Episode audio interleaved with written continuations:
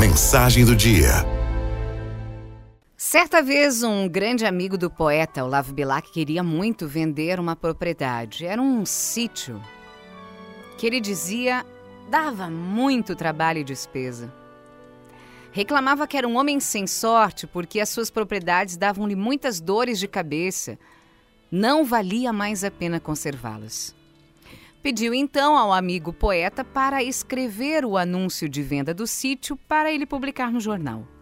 E assim Olavo Bilac, que conhecia muito bem esse sítio do amigo, redigiu o seguinte texto: "Vende-se encantadora propriedade onde cantam os pássaros ao amanhecer no extenso arvoredo.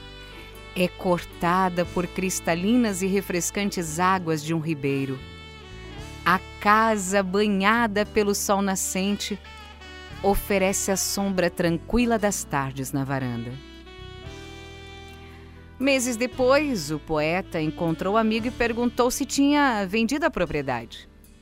E ele respondeu: "Mas nem pensei mais nisso. Quando li o anúncio que você escreveu, eu percebi a maravilha que eu possuía." Algumas vezes nós só conseguimos enxergar o bem que possuímos quando pegamos emprestados os olhos de alguém ou, lamentavelmente, quando a gente perde. Não espere perder para dar valor. Experimente olhar de longe com sabedoria para tudo o que você tem. Foi Deus quem lhe deu.